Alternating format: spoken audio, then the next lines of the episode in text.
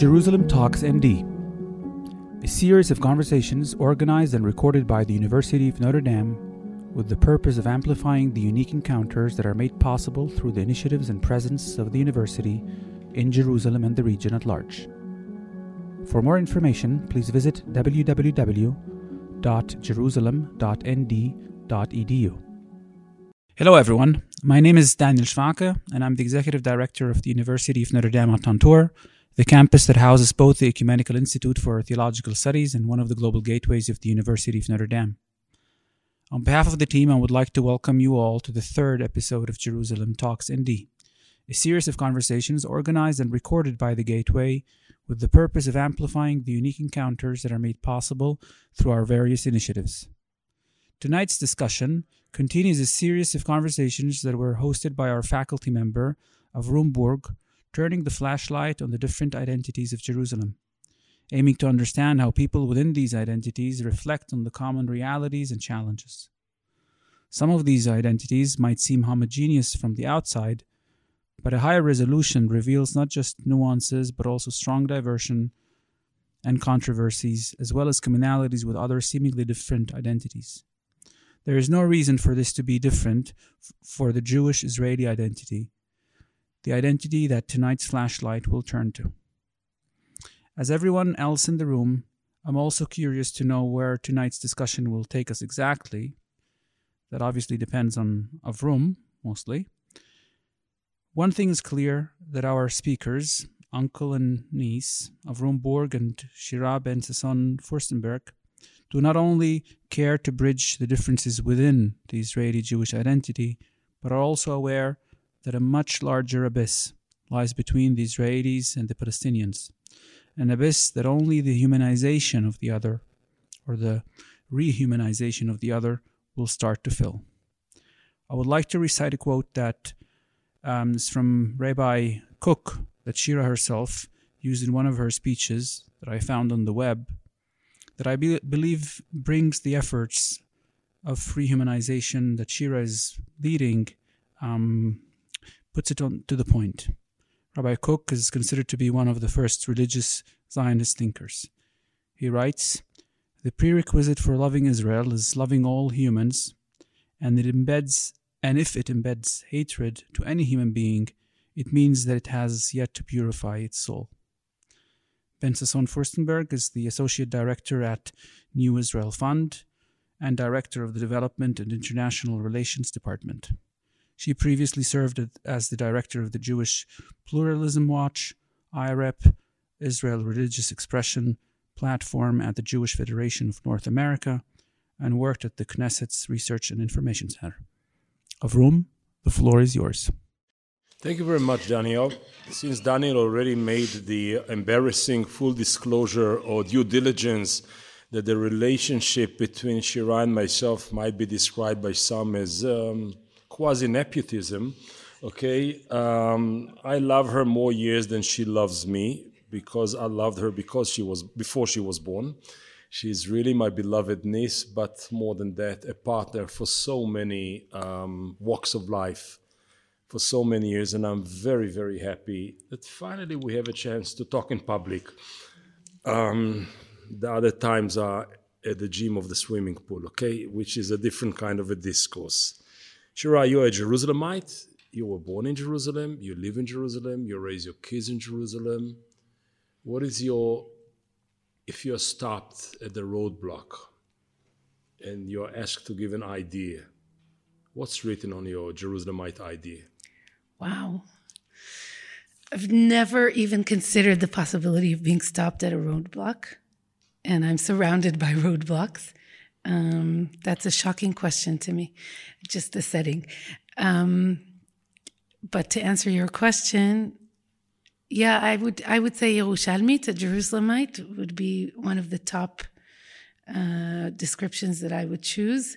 Um, I actually define myself as an Orthodox woman. Uh, I don't know if everybody today in Orthodoxy would um, sign, uh, give a kosher certificate to my level of Orthodoxy, but I feel I, that I am an observant Jew, um, a woman, an Israeli, a mother, a partner. a Jerusalemite Orthodox woman. I'll take that. Let's keep it aside for a second. We shall revisit it.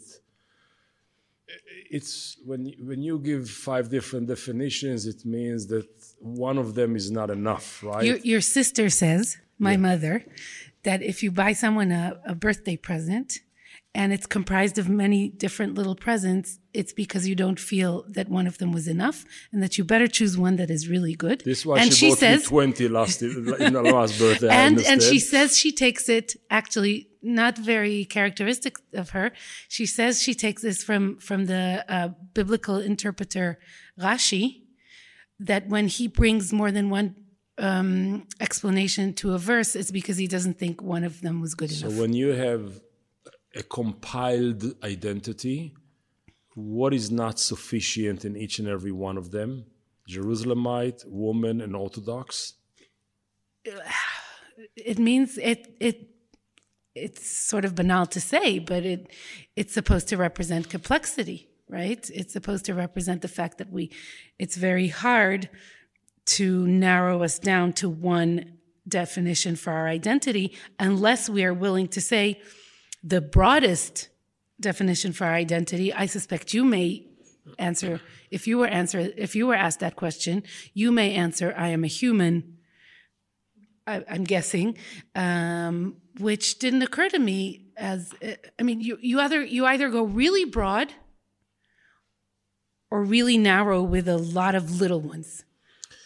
I'll tell you why I emphasize why I, why I dig so much. We had here before on the same chair two different individuals, Father David Neuhaus and Sari Nusseibeh. One is a theologian, the other one is a philosopher, and they both belong to a kind of a minority in Jerusalem, the Christian minority, which is a minority within the non-Jewish minority, and Sari Nusseibeh, the Palestinian minority amongst the Jewish majority of the city.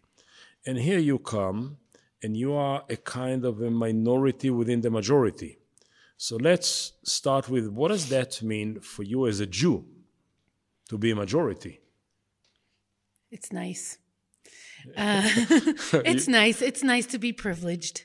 Um, I won't deny it. It's when you asked me what if you were stopped at a roadblock. I never consider being stopped anywhere in my homeland, and it's nice to feel like you can go everywhere and own everything. It's probably even nicer when you're a man, uh, because I I would st- I still feel that there are things places I can't naturally walk into uh, being a woman but but it's nice to have privilege and it's nice to be part of the majority in that way um, and it's also it's also again with the complexities it's also really demanding because everything that is being done here is being done in my name On your behalf. yes, on my behalf, assuming that I prefer it this way, assuming that it represents my my religious belief and, and my national belief.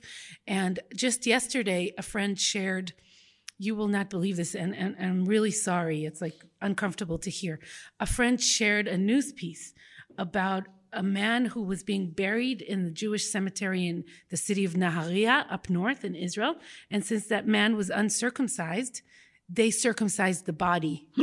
and and then I learned that the problem with this case wasn't that they circumcised his body, is that they didn't ask the family, but that this is what Judaism I, I can't I, I don't believe in saying this is what Judaism says, but halachically, based on, on Orthodox Jewish law, you do not bury a person who is uncircumcised in a Jewish cemetery, and therefore, even babies who are born and pass away uh, before they're eight days old, they circumcise deceased babies, and they circumcised this man, and the big brouhaha came out because um, they didn't ask the family. So it was just a minor detail. So I was writing back to my friends when we were discussing this um, and saying, who had this stupid idea of founding a state for Jews?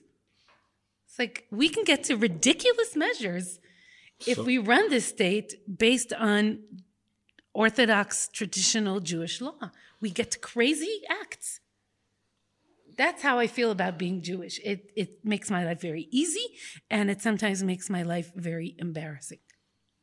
it's easy because you say it's a comfort zone and nobody doubts my belonging and nobody asks me for idea not necessarily the police idea but the spiritual idea but on the other hand things that are done by the jewish collective or the jewish official are not necessarily um, matching your value system so within the three components you put on the table the orthodox element by itself is full of contradictions Yes.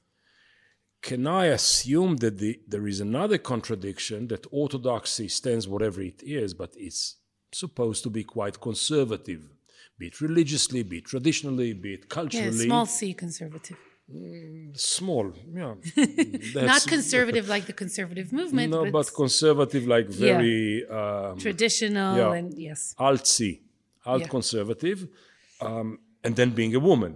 yes. because the role of the woman in the Orthodox paradigm is not necessarily what you are if you just isolate the woman element of your identity.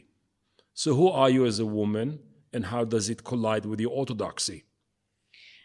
I am a woman who is pushing the boundaries of her own circumstances and community as far as I can take them. And I do that together with men and women who are my partners in this journey. And it's been my life's journey, and you know it. Um, it's been my life's journey to, to fight, to stay within some people say this is too much for me. Some people who I adore. What is it? I mean, imagine that neither our audience here or Yeah. the people who listen to us uh, for this uh, uh, podcast do not really know your life journey. So, give some examples, give, illustrate it. I mean, okay, I can't assume knowledge, so I will say um, women and girls in an Orthodox Jewish setting are second best to um, uh, in everything that has to do with worship. And everything that has to do with public appearance, and everything that has to do with religious leadership or any kind of leadership. But let's talk about the re- congregational sphere or um, or religious worship sphere.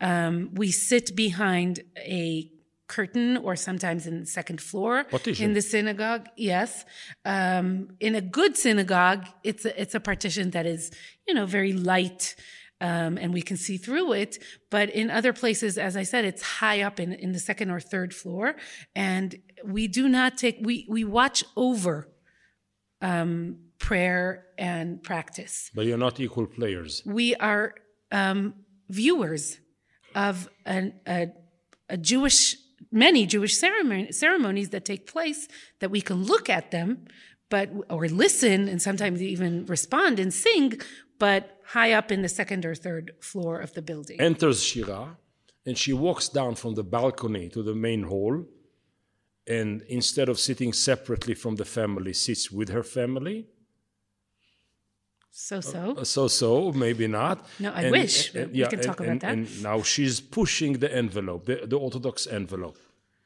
T- show me a place or show us a place in which you succeeded in the pushing and other places in which the envelope pushed back harder than you where you failed First of all, I am not declaring failure because I'm still in this journey.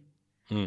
Um, so, so the the people I am with define the journey to egalitarianism as a journey and not as some certain goal with an end point. Like if only we had mixed seating, then we'd be fine, or if only we had a woman reading from the Torah scroll, we'll be fine.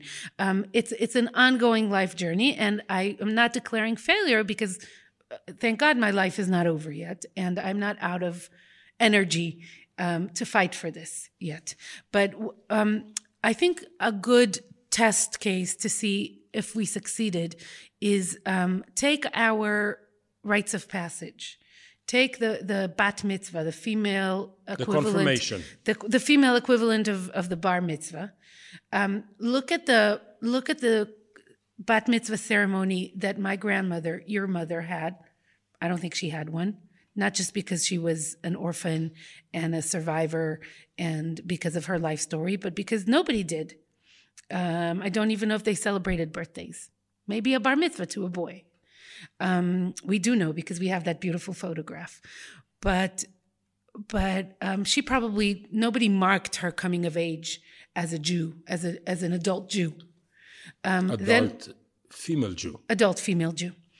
Um, my mother, your sister, I think you celebrated at home. Um, had some nice food. I don't think she spoke or gave a, a lecture with Jewish content. I don't think she did anything that marked um, her being able to participate or to lead service or any kind of Jewish practice. Um, tell me if you remember otherwise. And I think my beloved grandfather, your father, said that it's a it's not a Jewish tradition to celebrate a confirmation for a girl. And now your daughter? And now me. Don't skip me. Never. Um, How can I? And I, I'd like to pass through me, your daughter, and then my daughter. Um, I had the privilege of celebrating a very meaningful uh, rite of coming of age, but um, I think my parents and my community at that time, it was 1987. Um, you bought me a swatch watch. Um, you gave it to me at the beginning of the event.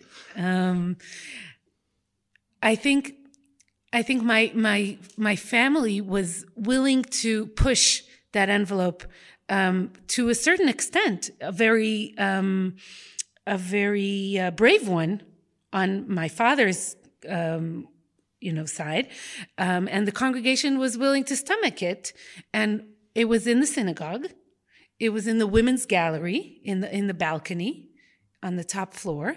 And it was midweek, not on a Saturday, not in a holy time. And I gave a very long lesson on a chapter. I don't know the name of the book in English. Um. Proverbs. No, that's Tehillim. That's Psalms. Proverbs. You're right. Um, uh, Proverbs. Proverbs 31. Um, the the um, the chapter on the woman of valor, and I studied with my father for months. The same level of dedication that he demanded from my brothers, he demanded from me, and I had, you know, a huge stack of books, and you all had an A3 source sheet. I will never forget it. It was extremely demanding for a little girl. That's right. I was almost 12 years old. It was extremely demanding. And but teaching, it wasn't teaching men. And I taught men and women, and both my grandparents, men, gave um, an opening and, and a contextualization to the things I was going to teach. I was invited to the Holy of Holies of Jewish education, but not to the Holy of Holies of Jewish Ritual. ritual. And now And then Roni, my, my cousin, your daughter, who is a few years younger than I am. Um, I was born in 1975. When was when was Roni born? born? we don't count, we just remember. Okay. Anyway, Roni is a little younger than I am and grew up in a setting a little more progressive than mine. Um, and had different parents, related to my parents, but different parents, and negotiated with our grandfather the ability to read, to take a ritualistic move, and to read um, from the scriptures. Um, and we managed to find a time and a place that worked for him uh, representing tradition and worked for her representing change. Um, and she had a different And your daughter? ceremony than I am. And my daughter, Oshri, who is now almost 15, did the works. The works. Everything. Everything that a Jewish boy did, Oshri did. So that's an evolution. That's the evolution. She read the entire that's your, that's portion. that's your journey. That is my journey. That's a But really let me great way to. summarize it in my own words. yeah. You have a contradiction within your Jewish orthodoxy. I mean, you have a co- inner collision. Yeah. You have a collision within your religious identity between the envelope which pushes back and you push it out. Okay, and now let's go to be a Jerusalemite. Mm-hmm. Okay, it's not an easy city. But I can't imagine myself living anywhere else. It's But it's unbelievable to me that people live in Israel and live in Rishon LeZion or in. Uh, Yeah, but how many of your schoolmates from Jerusalem, not the other schools, are still Jerusalemites? That's a good question. I don't know if they can afford an apartment. in Yeah, but that's not the reason. I mean, that's one of the reasons. Many people of your age group and your generation simply exiled from the city. No, my friends live in the territories. Okay. I went to school in the territories. Half of my class was from Gush Etzion, from the Etzion block, very close to here, and most of them have beautiful houses, beautiful gardens, um, and many more children than I do, and and they live in the territories. Yeah, but nonetheless, Jerusalem emptied itself from a component that once was very characteristic of it, the Jewish Jerusalem, and this is the liberal component. Yes. I mean, Jerusalem of my childhood, the Jerusalem of a generation or two ago, was much more universalist, open minded, uh, heterogeneous. And Jerusalem of nowadays, what you describe here as your way of life and the people you love, people you love, you live with, is experimental Judaism and experimental Jerusalem, but not mainstream Jewish Jerusalem. Yes, you're right. I live in a bubble. I live in a bubble, in a geographic bubble, in a sociological bubble, in a religious bubble, um, in an educational bubble. I live in the south of Jerusalem, which is the most progressive place um, with with the most experimental options in Judaism. Maybe only competing with Manhattan or, Upper West Side. the Upper West Side yeah. or Riverdale. Yes. Can you explain this volatile experimental Jerusalem? Because if I come from the outside and I give somebody a tour of this Jerusalem, I say these are these extremists and these extremists and these extremists. Everybody is an extremist of a kind. And all of a sudden, this place, which is saturated with ex- extremism, you have so many fascinating ex- uh, other spiritual experiments, like people looking for life at the mouth of a volcano. Um, I don't. I, I think. I don't know if our audience is. Are you all American? Are they all American? Some of them, Many are, of you? all of them are American. Some of them are even human. Yeah. I respect that. yeah. Okay. Um, so I think a lot of what is um, we're able to see and enjoy the fruits of these Jewish experiments that we're able to enjoy in the uh, bubble of South Jerusalem in the past few decades um, are a result of an import from the United from the Judaism in the United States the pluralistic Judaism. the pluralistic Judaism in, in the Explain. United States. I think progressive Judaism was was not born here. We are ze- zealots, zealots. Um, as you explained, Jerusalem is is uh, saturated with um, extremists of all kinds. And if if we wanted to experiment with progressive with with the notion that is so not Israeli, that there is more than one way to be Jewish, is a notion that came from the United States, brought to us by the reform movement, by the conservative movement, by the reconstructionist movement, by leading rabbinic thinkers and figures, men and women um, in the United States. And I cannot take ownership of, of the kernel of the idea that Judaism can be practiced and understood in more than in, in, in a non-binary way. And all of these experiments happen to take place in a beautiful area of, of, of a triangle of neighborhoods in southern Jerusalem. So let's address it from two different angles or two different points of view. The first one is you say, I'm an Orthodox.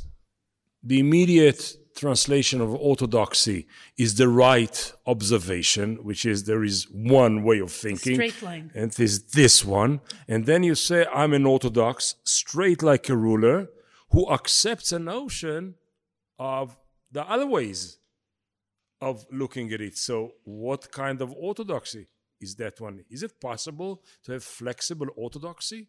I think Is it it in an oxymoron? I mean, how does it work? I think it is. Methodologically or I- I- daily? um, you know, over the years, people have spoken about modern orthodoxy or um, national ortho, uh, national religious, and different. Our community or the community we come from um, had different names, and I feel very good about um, progressive orthodoxy or open orthodoxy, and um, it means that I have to grapple every day when I vote in the in the ballot and when I talk to my children and who I invite to my house for a Shabbat meal, um, I have to grapple every day with notions of um, life and Torah, L- life and and it's it's not a. Uh, can I use the word Torah? Um, yes. The Holy Scripture. Yes, um, but but in a bigger way in, in like Torah in a way that that runs our world and and create and and defines our our values and our thinking. What kind of Torah? Mo- molding, actually. yes, your- like your like a, a set of moral ideas and that all derive from our religious connection or belief. Um, what kind of Torah do I want my Torah to be, and how can I make it a living Torah? Um, and and I feel sort of a little bit embarrassed and ridiculous to use these big words because usually we don't just think, do I invite my friend Mickey and his partner Moti for a Shabbat meal, knowing that they will drive to my house on, on the Saturday, on the Sabbath, knowing that they are two men married to each other? Do I invite them to my Shabbat table? And what do I want my kids to see? Do I then, when I think about it, before I call Mickey and say, "Would you like to come for for a meal?" Do I run through, you know, all of this the scriptures? Do I open a book? Do I ask a rabbi? No, it's a natural it religious religion has to be natural to you. And if it hurts, then I I, I don't believe in a religion that hurts me. Okay, so you That is have painful to live with. you have okay, so you have let's you have augmented orthodoxy. Okay, if I can call it like that. And then you have the way of life in which you take all the big words as you call them and you actually filter them into your own being and trickle it to your children and through them to your peers and community and what do you call your congregation. You have a dream you have a vision you want the entire world to be like that? Or you just live like uh, you live within your own shell and that's it? I'm, well, I have a dream for Israel. please Um, remember when I said that the idea of more than one way to be Jewish is not an Israeli idea? I wish for the Israeli public and for the Israeli leadership to come to terms with this understanding that there is more than one way to be Jewish and that Judaism is a non binary um, um, teaching and, and morality and Torah for life. And um, I don't need, I don't have a burning, yearning, you know, expectation for everyone to practice Judaism the same way that I do. Um, but I don't want people to give up on it. And I get the hives. I really, I get a rash when people talk about um, religious religiousation of the education system, and people say we don't want any Judaism, even in the non uh, religious schools in Israel. We don't want any Judaism in the public sphere. We don't want any Judaism on the media because Judaism doesn't speak to me anymore as an Israeli. That hurts me. I want people to care about it, to own it their way. It doesn't have to be my way. I just don't want people to give up on it. And because it's so politicized, people are disgusted and they'd rather not. Why are you so afraid of pain? Religion which pains you is not good. Yeah. Secularism which pains you is not good. What's the problem Why with did pain? say, say? I don't know anything about secularism. you just say people who feel we abandoned this Judaism pains me. What's Pains, the, oh, pains me. what- what's the pains them. problem with pain? It's helpful. I mean, when you have in your body some pain, You like pain. You run. listen. Pain I, is I run. terrible. I'm addicted, but it's something else. But the body naturally has pain in order to indicate that there is a sickness, that there is a malady, that there is a need to to cure and recover. Yeah, you sound But like if you run sister. away and you take Advil for everything, or you have religious Advilism, uh, uh, that doesn't make any program, any progress. I, listen, you're right. I, also, the, the places I've gotten to happen through pain. Right? Mm-hmm. I had to. I had to fight to own. I saw the inside of a Torah scroll when I was 30 years old, Any Jewish boy sees it. The inside, just to stand next to it and look inside, what it looks like, not from the outside um, or from the second floor. So, so yes, there was pain, and I I acted on it. Um, I don't know. I don't know what to tell you. That's we have to continue that conversation, but um, it's just I don't know what to tell you. So, I'm leave, a- so, so leave it there. It's I'm okay. afraid of pain, but sometimes it brings me beautiful gifts. Yes. Okay. We'll come back to the pain differently. I promise you. I'll pain you a little bit more a bit later. Um, when when you say my dream is one day for Israelis, I mean the collective Jewish actually, but mainly Jewish because that's a majority society. Eighty percent of Yeah. Israelis are Jewish. uh, um, to contain alternatives and uh, and Respect them. res- uh, uh, and contradictions, etc. Who are your adversaries? Because you ask many individuals, say, "Yes, I tolerate you, I whatever," but who are your No, I I don't, adversaries? I don't want them to tolerate me. I want them to opt in. Okay, I so who are the adversaries of this philosophy, of this approach, in Jerusalem or in Israel at, Oh, there's large? one single camp, one single camp, and it is not the ultra orthodox camp. It is the mustard. It is um, what we call in Hebrew chardal, the nationalistic, um, ultra religious. Ultra national, ultra religious. Yes. Um, today they own. They they own the national religious camp in the Knesset and in the in the Ju- religious educational system. They are the rabbis, um, they are the teachers, they are the members of Knesset. Um, they stole our name, um, and They will actually. They are. and they are, in my opinion, the most dangerous um, sector in Israeli society because they are ultra religious and ultra they are dual dual fundamentalism. Yes. Okay. And and it comes. It's like a package deal. It's all in there. Uh, the the um, concepts on their their the way they think on gender equality and on um, Jewish Arab partnership within the state of Israel and our and the way they look at the occupation and the way they think of their, this country and the way the way they think of on on, on uh, global warming everything in their I, I can't think of anything that we see eye to eye on Though you go to the same synagogues, We you pray the same prayer. we do Yeah, similar okay. close yes Um, many of them are our members members of the same families. Yeah. Okay, very close ones. Extended somehow. family, yes. Yeah. Okay. your So- cousins not my cousins Yeah, sure. My family, your family. Okay. And and actually here, what you describe, they are the main adversaries. Is it a split that is possible to bridge over, or is it actually a civil? it's a war It's a war. It's a it's cold a war. war. It's a war. I cannot. I mean, I really wanted to make it work with anyone, but I cannot see how to make it work with them. And they do not even look at my general direction.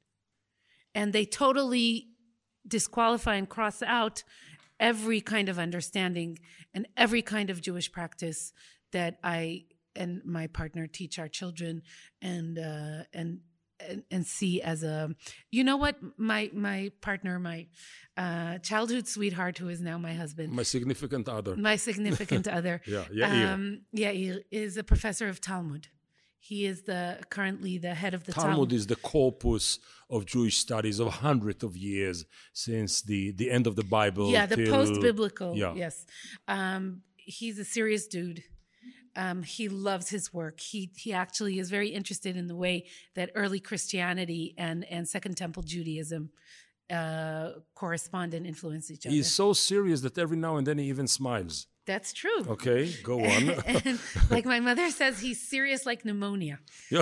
So yes, um, she's a doctor. So she. yeah. Uh, so um, I think they they even disqualify the way he teaches the Holy Scripture.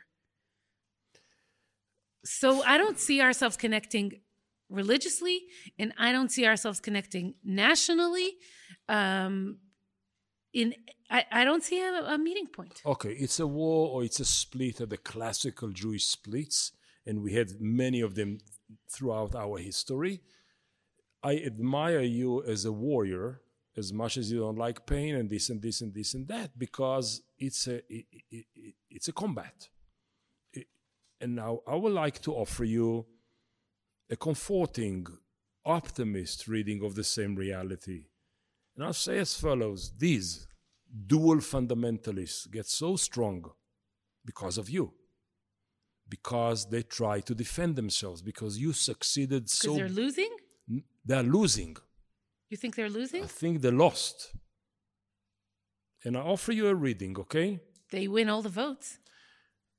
votes are like fragrance nice to smell not very healthy to drink very fluid very very rapid kind of dune stability stability as a dune.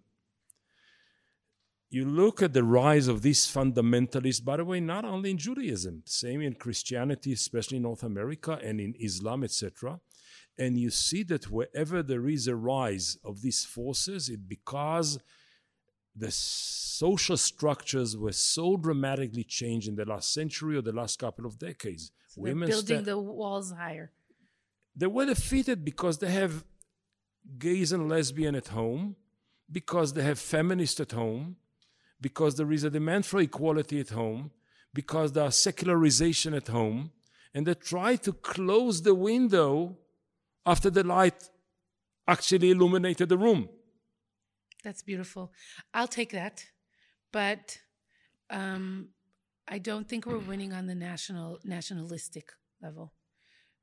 I think most Israelis are with them, and I think kids who grow up in this ultra nationalistic, ultra religious communities and settlements um, might choose to take their yarmulke off and become non-religion, non-religious, and and maybe gay, or you know, break away from the family in many, many, many ways and be non-observant. Is extremely brave, but they will not break away from the um, nationalistic perception of relationships between Jews and Palestinians and Jews and non-Jews in this country. Again, I will say, I use your words, it's a journey. It's a journey. Your grandmother, which happened to be my beloved mother, did not believe that there are Jewish gays. Forget How- about re- how do you know? observant, b- observant and religious How, one. how do you know? I spoke with her about it. Really? Yeah, it was f- a funny conversation. I was one day in San Francisco, very early on, early 80s, and I told her, What did you do today? I went to meet my friend Brian. What, did he, what does he do? He's the president of the community. What is on the community agenda? She asked. I said, They doubled the budget for HIV uh, beds at the San Francisco uh, uh, um, hospitals. She said, "What is HIV? AIDS at the time?" I said, "This is the the malady, the the, the sickness of the of homosexuals." He said, "What is homos?" She said, "What are homosexuals?" I said, "People of the same sex." Yada yada. He said, "They're not Jews like this. So why the Jewish community contributes money to that?" Okay, and uh, the agenda changed, the environment changed, and a lot of things are so different from generation to generation. So, first, it begins with tolerance at home, tolerance which is close to you, tolerance which imposes itself on you. And once you develop sensitivities to the people dear to you, the next thing will be believe in that. sensitivities for people who are not with you. I believe in that, and I'll tell you something. That's your own words. That's no, yeah. I, so, so I believe in what I said, and you, you are a great sounding board to this, and it, it gives me hope. Um, we founded a synagogue in, it was I think two, 2006. Uh, we broke away from our regular traditional Orthodox synagogue and founded a synagogue that is a partnership one where men and women lead the prayers. We sit separately. Um, if I have the energy, I will bring a vote to the congregation to create same way as your synagogue has three areas for men, women, and people who want to sit together. Um, but I need to muster the energy to do that and fight with my friends. Um, and we don't like pain. I don't, but I may I may do that. Um, but we founded that synagogue, and it was a breakaway from our old synagogue, and and very very different to the way we grew up. And we didn't have a Torah scroll. And you need, you can't read, read on Saturday when you read from the Torah, you can't read from a printed version of the Bible. You need the scroll. Yeah. And uh, it's very expensive. And uh, we didn't have one. You know, many synagogues, you walk in, they open their. Um, arch. The arch. The, the. The arch. The. And you see like 15 torah scrolls in there and just to imagine the cost of that thing and the dead animals needed to write it and whatever. But um but but we didn't have one. And we used to borrow one for for three years and you can't just pick up a torah scroll and, and take it home. Two people have to take it. You have to put it in a respectable place It's a process. it's it's like it's a whole big deal when you don't have one and you need to bring one every Friday and give it back every Saturday night. And and we were borrowing one from the Hartman Institute for three years. Um, one day, I went to march with my friends in the Jerusalem, one of the first Jerusalem gay pride parades. And we were walking up um, King David Street.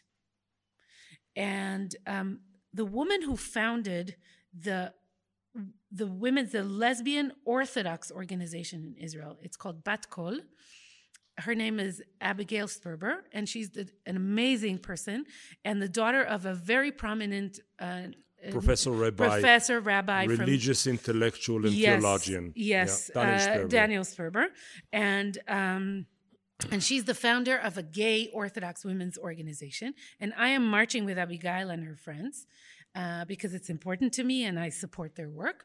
And um, and Abigail's brother. Uh, David, David, is marching too because he's there to support his sister and her friends.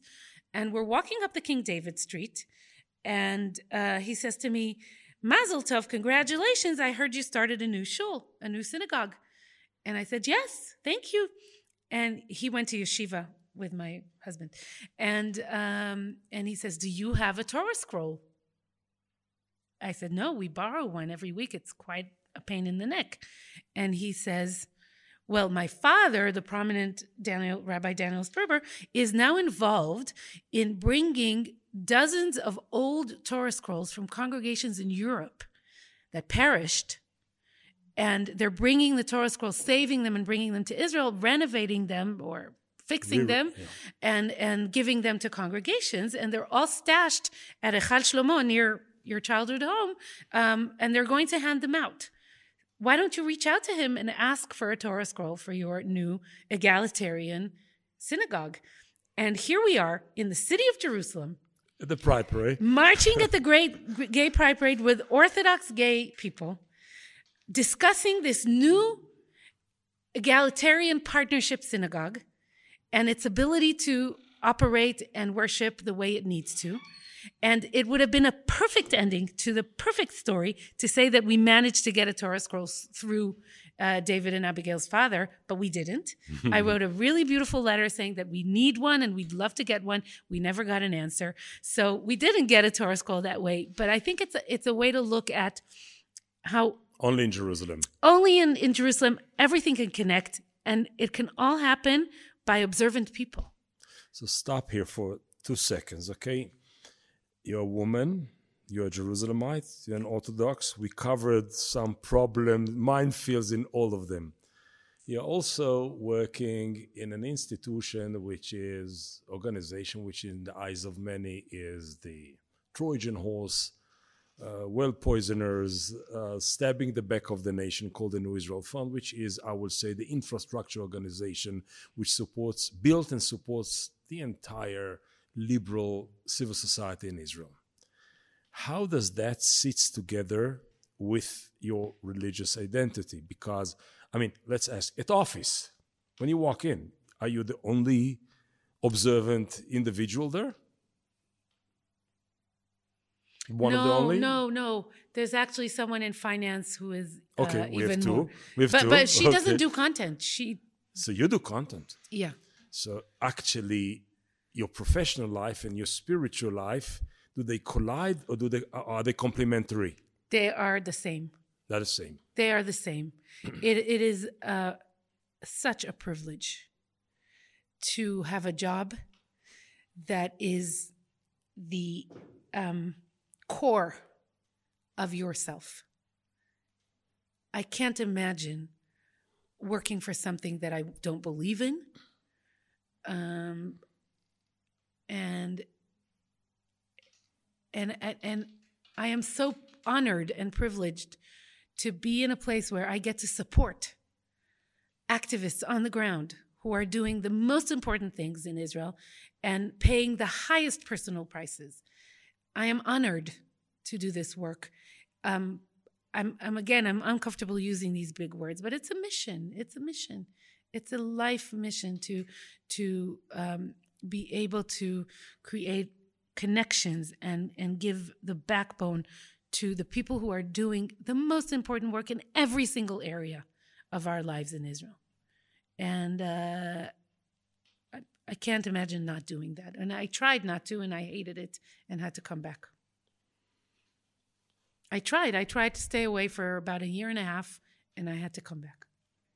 This kind of mission is a mission that goes sideways only to people who need support, organizations like horizontally going, or can you say that you go vertically as well? Do you change your home, your parents, your, uh, uh, I mean, or does it go only onwards?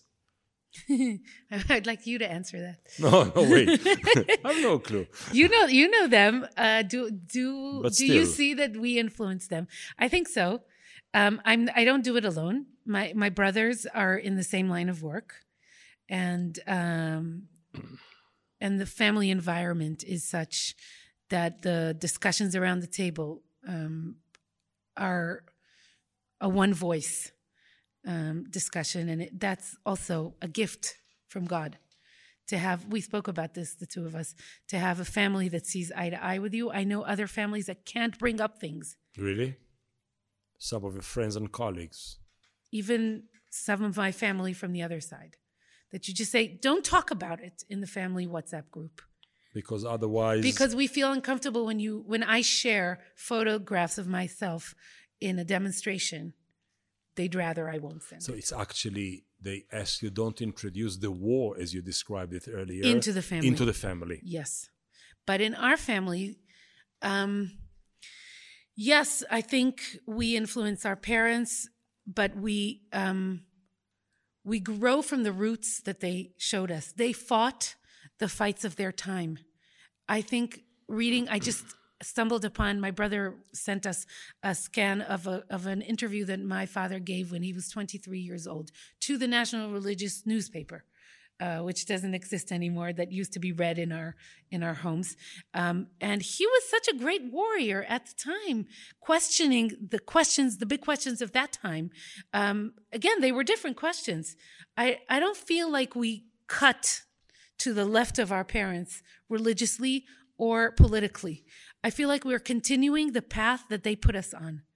They put us, they took us on our first steps into that path. We now may have run forward a little faster or a little further than they would have imagined, but we are on the same path. I don't think we broke away from that path. Let's go back to the concrete, real Jerusalem. Take me to the corner which is your Jerusalem. When I sit there, says Shira to herself, Wow, I feel at home. I feel at my city. Give me a corner in this city. Uh, you mentioned it, actually. I don't know that you love it as much as I do, but I really love the swimming pool at the YMCA.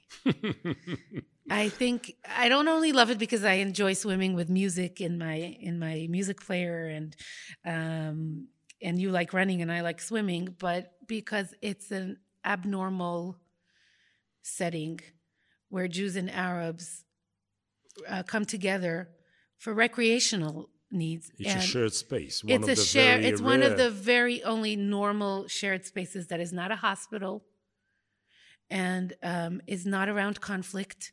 It's just about living and well-being, and um, a Palestinian Israeli can be um, your instructor in the in the gym, or your lifeguard in the pool, or as most in most cases, your cleaning person in the locker room. Um, eh, but they could shower next to you, and they could teach you, and they could learn from you, and it's just a piece of normality and the kindergarten there and um, and the fact that I walk in in the month of December and there's a Christmas tree and a menorah, and it just lightens my morning every day when I walk in. It's it's a little piece of of Jerusalem heaven, and it's funny that I'm singing its praises because I'm leaving soon, because we're building a new um, community pool closer to my house that I'm involved in. But um, I hope it'll have something of the spirit of the YMCA um, and and residents of of um, Palestinian neighborhoods in in South Jerusalem may feel at home and, and, and swim with me there too. The first time ever in my life I met a non-Jew was in YMCA. Okay, Really? the C is for Christians, and it's a Christian place. And I, they, our parents sent us to learn how to swim. Not a very Jerusalemite uh, Act. hobby. Yeah. Um, and my instructor, as you said, was a non-Jew. It was fascinating because one afternoon I went there for a swimming pool. The next afternoon I went to my rabbi's home to study at a traditional rabbinical, uh, uh, rabbinical uh, way, and it was very, very, very interesting. But nonetheless, um, I would like to to wrap it all together. Okay. I don't envy. I don't envy your complicated identity, but I admire it. Mine is very simple, as you I you don't said. think yours is simple. I'm sorry. I don't think yours is simple. My, someday I'll invite you to my podcast. Forget about and, it. And you'll see I- that I'll yours is not so I'll- simple I'll either. come to 20 others before I come to yours, okay? But having said that, okay, you know too much. But um, I believe what I see in you is a kind of a very, very powerful soft power. Okay, I mean, there were books written a couple of times on on the theme of the power of powerlessness. And I believe that the power of persuasion, which comes to what you call your core, which says, listen, I don't have a simple life. I'm this and that. And I'm not ready to give up about neither this nor that, creates a situation that you as an individual and your partner and your children and your family and your environment and your siblings and your parents and some of the extended family are people who say, listen, we actually can face both fronts. We can make peace and remain Jewish. We can be majority but sensitive to the minority. We can be observant in the traditional way and yet well connected to modernity and all of its manifestations. And I believe it's very powerful. Do you think that one day Jerusalem will be like that? Would you be the mayor of this Jerusalem? No, so many things I don't want to deal with. Um, was Jerusalem ever like that? I don't know. Um, it's like, you know, we sometimes reminisce and have nostalgia to what Jerusalem was over history. I think it was always a city of, of competition between ideas. Um, and President Rivlin once told me yeah, that this is the city of peace that already had 136 wars for this peace. Yeah, and and sometimes they're internal, and sometimes there's streets that are closed to one community and open to another community. Sometimes it's uh, between uh, a Jewish community and a non-Jewish community. Sometimes it's for Jew for a Jewish community. People can't use the same street. So I I can't reminisce back to a time where Jerusalem was. Um, what what the the Disneyfied version that we make of it in our because it's like uh, um, Jewish tradition has a term of Jerusalem of above and Jerusalem of below. Yerushalayim shel mala, Yerushalayim shel mata. And um, that Jerusalem of above is a dream. Um, it always was a dream. I don't think it ever existed, even in the Second Temple times. There were uh, clans and groups and competition and, and different ideas on what Judaism really is. And definitely in times where there were not only Jews in this city. So uh, it's always a dream, but it's not a dream in a way that it's like, oh, you're foolish if you think Jerusalem can be like this. It's a dream in that it it it shows the way. The dream of a of a of a pluralistic, um, um, inclusive Jerusalem is is not a foolish dream. it's a it's a dream that designs your journey. So I can't answer you if the real modern real life Jerusalem can be that dreamy Jerusalem, but it thinking of it is what makes it worthwhile to stay here. As your grandfather used to say, nostalgia is not what it used, Used to, to be. be. And I take it your grandchild one day will say, the future might be. Thank you very much, Shira. Guys, the floor is yours. Q, A's. Anybody wants to answer? Danny, please.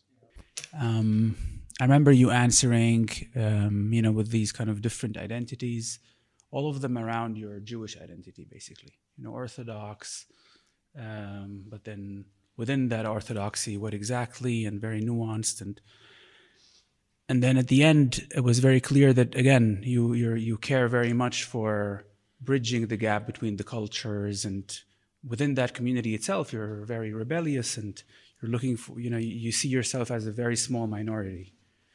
And I wonder if, in that case, that means that there is something larger that you identify yourself with, not just the Jewish identity. There seems to be something that you, you can connect it with, with your Jewish identity, but it uh, connects with others that are non Jewish. I don't know if it's the liberal one or the democratic one or the human one or whatever. So, a- a question Do you think there is a space or a need at the moment to start creating an identity like that in order to have a common platform for the different groups that are competing for the city? Or are we better off all kind of trying in the nuanced identities that we have to better them and make them better instead of you know having one common platform for for those that actually are keen to make it a better place Yes, I I, I always think that um, partnerships make us stronger, and um, although my sort of what I carry on my back is very Jewish, and what I bring to the table will always be very Jewish. Um, that table has to be enriched by what other people bring to that table. And um, I've been drawing a lot. Um, I don't know how political we can be, but I've been drawing. You said I can say anything tonight, right? Um, I asked. Um, going to the demonstrations in the past two weeks, there's only been two. On Saturday night, near the president's residence here in Jerusalem, has been a very Jerusalem experience for me. Um, it's different from the Tel Aviv demonstration, and it's softer. Um, it's it's nuanced. It's smaller. It's not as loud. You see a lot of signs with uh, verses from the Bible, and then signs for, with verses from Tolstoy, and um, and that builds power.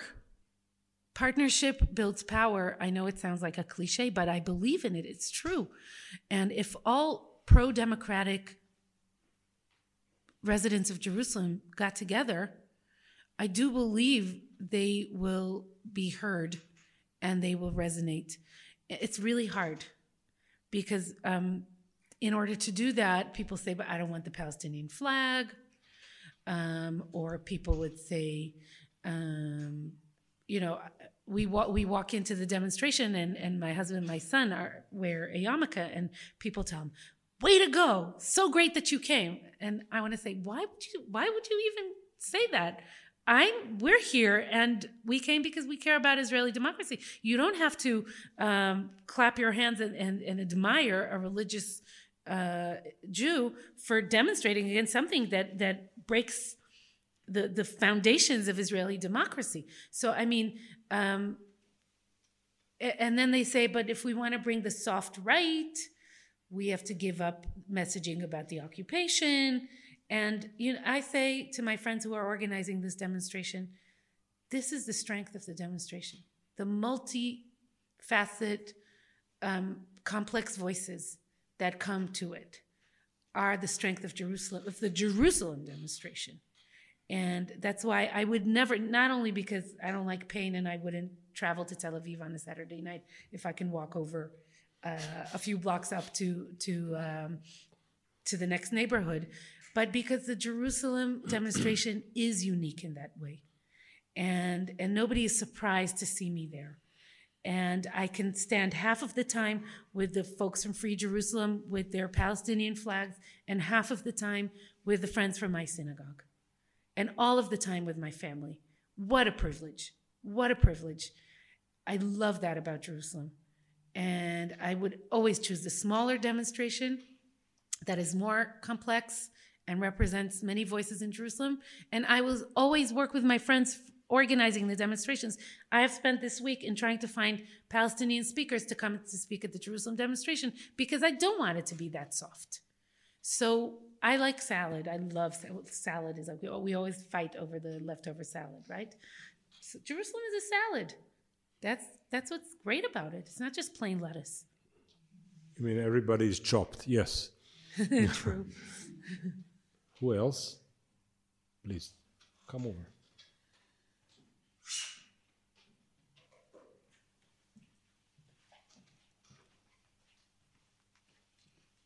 Hi. Thank you to you both for this amazing conversation this evening.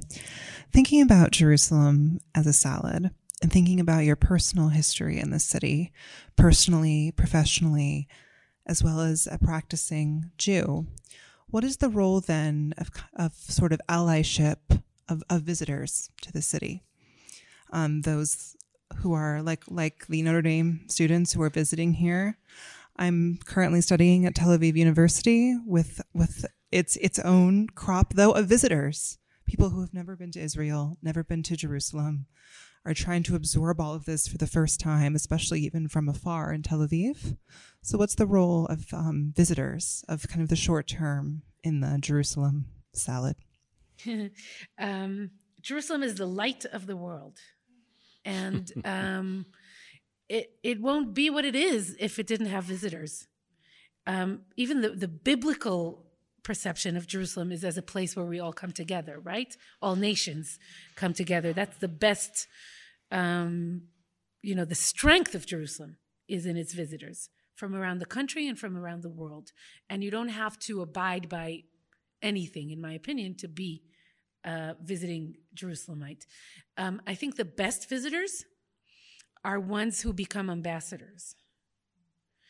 I think if you visited Jerusalem and um, I mean, I don't want to trash Paris or Prague or London, but you visit these places, and I don't think you become an ambassador of London after visiting London.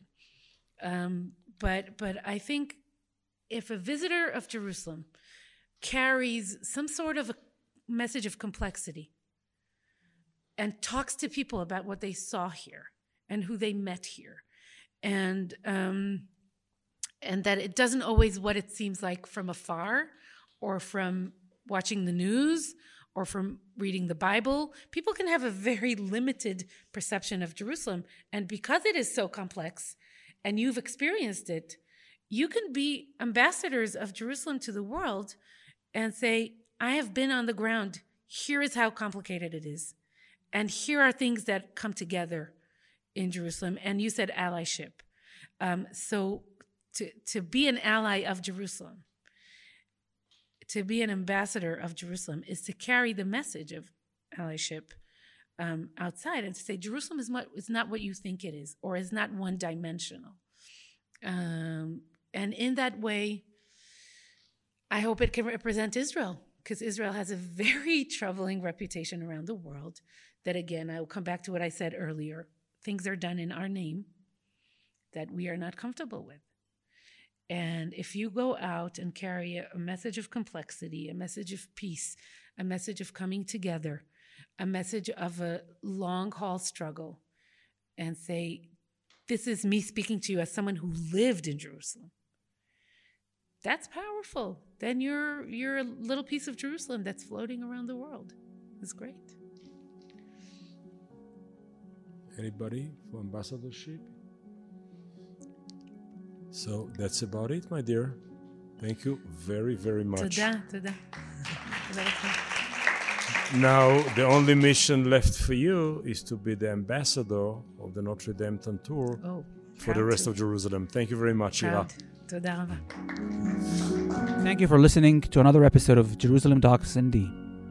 For more information, please visit www.jerusalem.nd.edu.